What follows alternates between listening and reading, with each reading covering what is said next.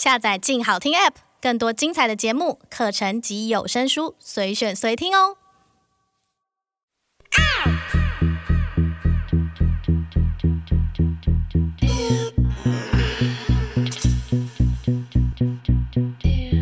收藏之，阅读之，用耳朵阅读，聊天一个人的收藏。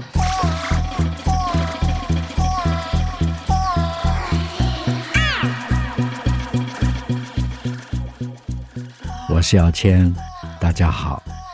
谢谢你用耳朵阅读静好听直播的一个人的收藏。这一次，我想跟大家分享。在我收藏里面，一件比较特别也比较重要的作品。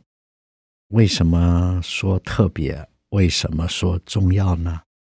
有时候艺术作品的收藏收到一个程度了，会常常随着自己当时的环境、阅读、生活状况，而慢慢的倾向某一边，专注于某一个层次。相对的，也会忘记到另外其他的地方，而这位艺术家似乎就是另外一边，另外一个我几乎快要忘记的一个作品，即使这件作品一直挂在我房里的某个角落，但是因为不常常经过，而且也没有太多媒体或者相对的一些阅读刺激。说实在，就算他在我的屋里，他也是一个几乎快要被我遗忘的一位台湾的冷门艺术家。直到去年圣诞节前，我安排了一次家宴，邀请我当时在唱片公司维京的一些同事、主管们，很难得在二十年后可以一起用餐。圣诞节前要到我家，那天。我们家当然因为曾经有媒体介绍过我的家收藏，所以他们也很乐意的来，很欢喜的、高兴的好奇我收了什么。这一次，我当然义不容辞，以一个对于自己的收藏的观点的一个很主观的导览，整个家上上下下一件一件挂在我家不同角落的墙壁的每一件作品。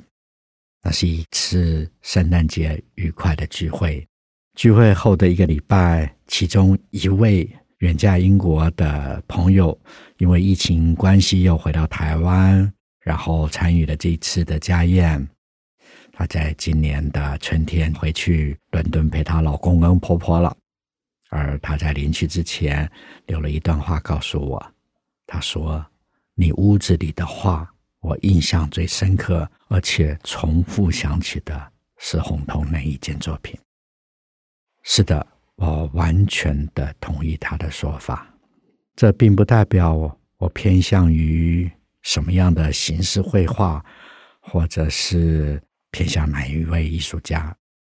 而是常常我们在许多精彩的艺术品里面，被艺术家深刻的思考、高超的技术。浓厚的情感打动时，在丰富的艺术世界里，往往太多这样的艺术家的另外一面，另外一个方向的创作的阅读，反而会有更强烈的印象。而洪通就是那一样，另外一个方向的创作的艺术家。我应该怎么形容洪通？洪通先生在传统的角度说法上来。他是素人艺术家，就是说他从来没有受过艺术的教育，他甚至不认识字。当然，从某个角度来说，称他素人艺术家，这是一个不算公平、带有一点点鄙视的说法吧。在那个时代，教育不普及的年代里，对于一九二零年出生、父母双亡的孤儿来说，没有受到基本教育是一件挺普通的事。然而，在那个时代，在那个环境成长的人，洪通他应该听得懂一些日语和生活累积上的一些阅读能力和基本知识，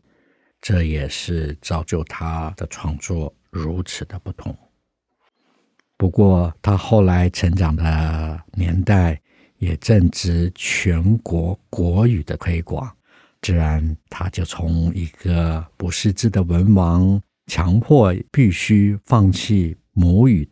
而这样的种种看似不公平的标签混合之下，在大趋势、政治引导和整个时代的改头换面，塑造出了一次。阶级分配的一个新的时代，而产生了后来的红通。虽然他没有受过正统的美术教育，他却在五十岁那一年告诉他太太，他要当一个画家，并且要求妻子每个月给他生活费，好支付绘画上所需要的材料。其实洪通在之前。曾经做过各种零工，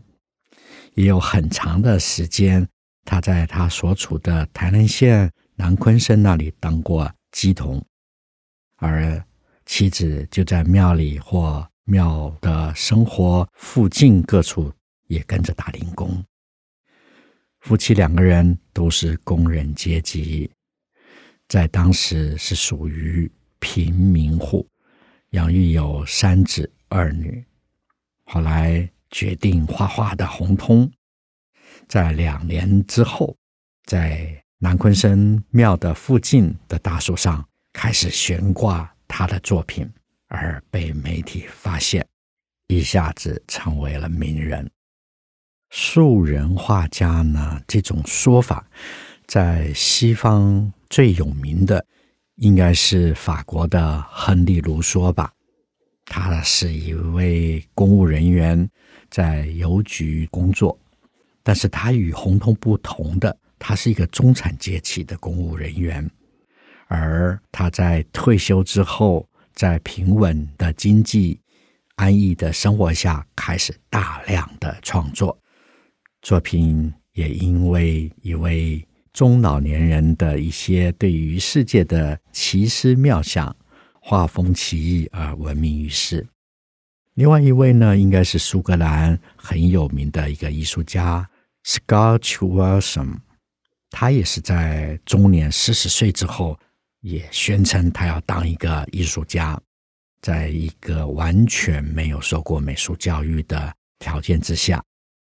而这样的艺术家绝大部分后来自然与那些以艺术为业。以艺术为自己专业的人相比，是走向一个完全不同的道路上，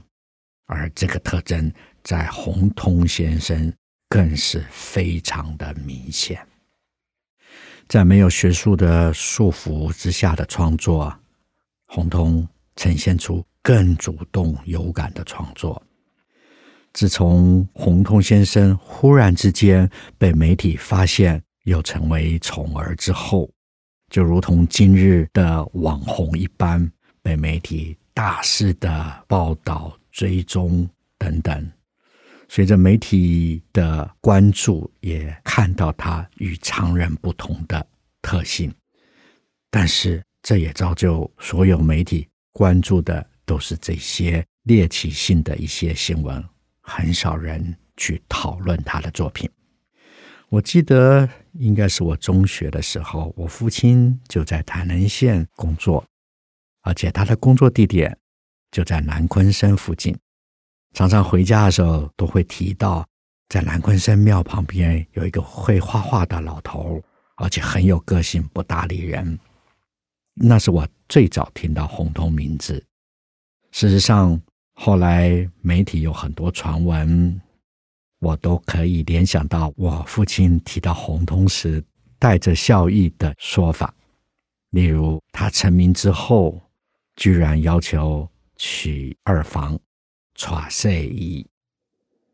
他的绘画作品虽然有时会开放给媒体拍照，但是他从来不会说作品的内容与精神，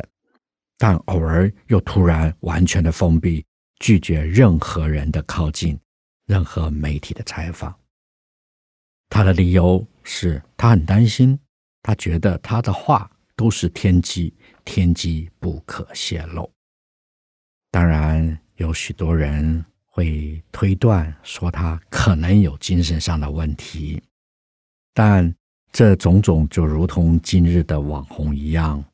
都是媒体因应而产生的说法罢了。不过，我想当时压力最大的应该是台湾艺术圈、学术圈吧。对于突然全台湾都热烈的讨论追求的一位艺术家，却跟整个艺术圈的学术系统、教育系统完全不相关，这一定会引起当时的艺术家们的惶恐和讨论，甚至担心台湾的美术教育机制会被红通。给整个崩坏了。其实现在回头看那个年代，这是一个崇拜和跟从美国价值的一个时代，跟不久前的政治状况是一样的。当然，这样的热潮自然也会有它的自然规律，会兴起，也会销声匿迹。另外，还有一个最大的原因。洪通忽然从媒体销声匿迹，是因为他不愿意销售他的作品，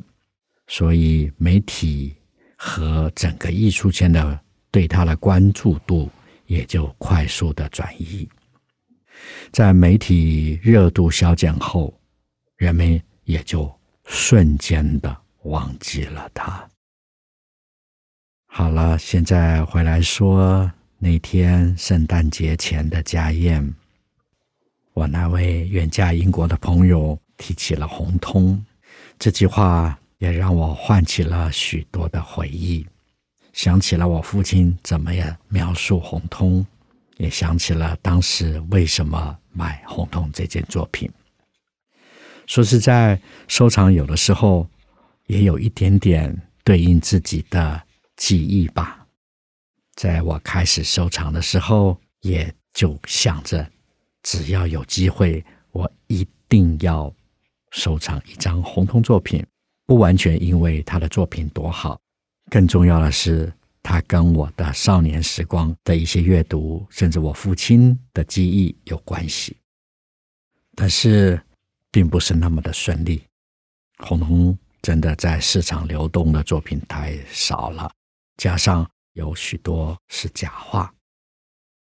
一直到应该是十年前吧。我曾经收过一张作品，在收藏后的几年，拍卖公司跑来告诉我，这张画有争议，画家家属觉得这张画不是父亲所画，他们很诚恳地退了我的钱，要求我把画还给他们。我当然会尊重他们，这也让我耿耿于怀。好不容易收了一张红通，又没有了。是的，红通先生在他风头最盛的时候，的确有很多假画的风波和讨论。这完全是因为艺术家的作品没有太多的论述和鉴定的基础。这也造成许多在热潮时为利而学习模仿，于是，在洪通先生离世之后，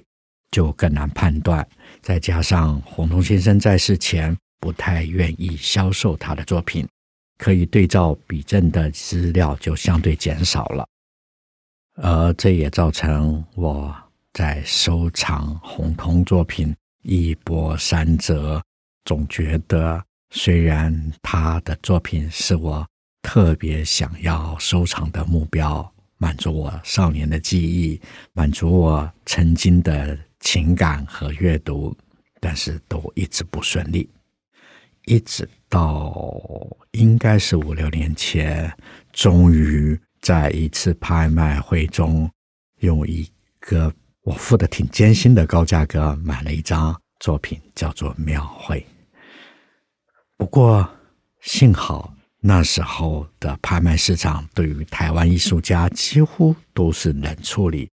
拍不高，也没有竞争者，包含台湾的收藏者都不愿意收藏台湾二十世纪艺术作品。那是一个非常在艺术市场来讲，台湾艺术品完全被低估，直到今天都是这个状态，我才有机会收得到红通这件庙会，而这件庙会也就成为我远嫁英国的朋友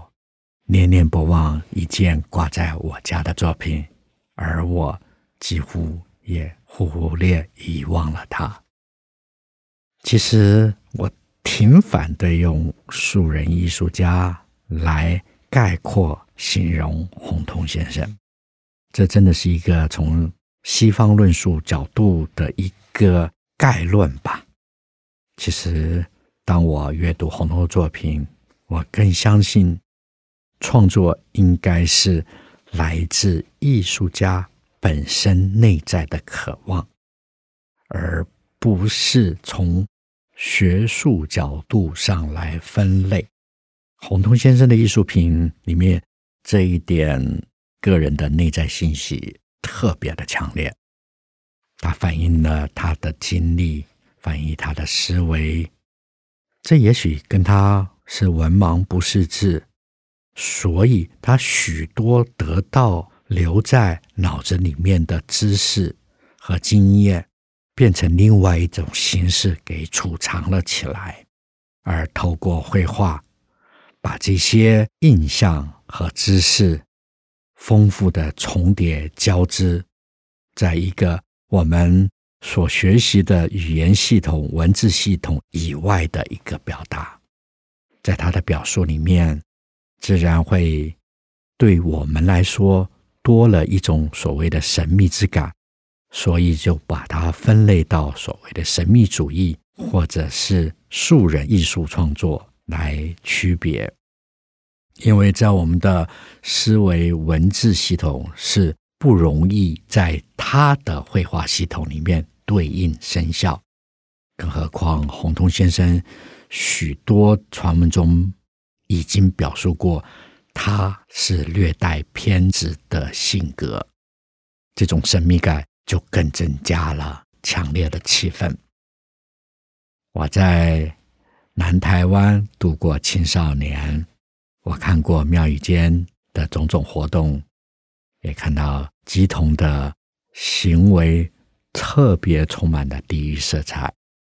呃，宗教传说在街坊之间的传述等等对应之下，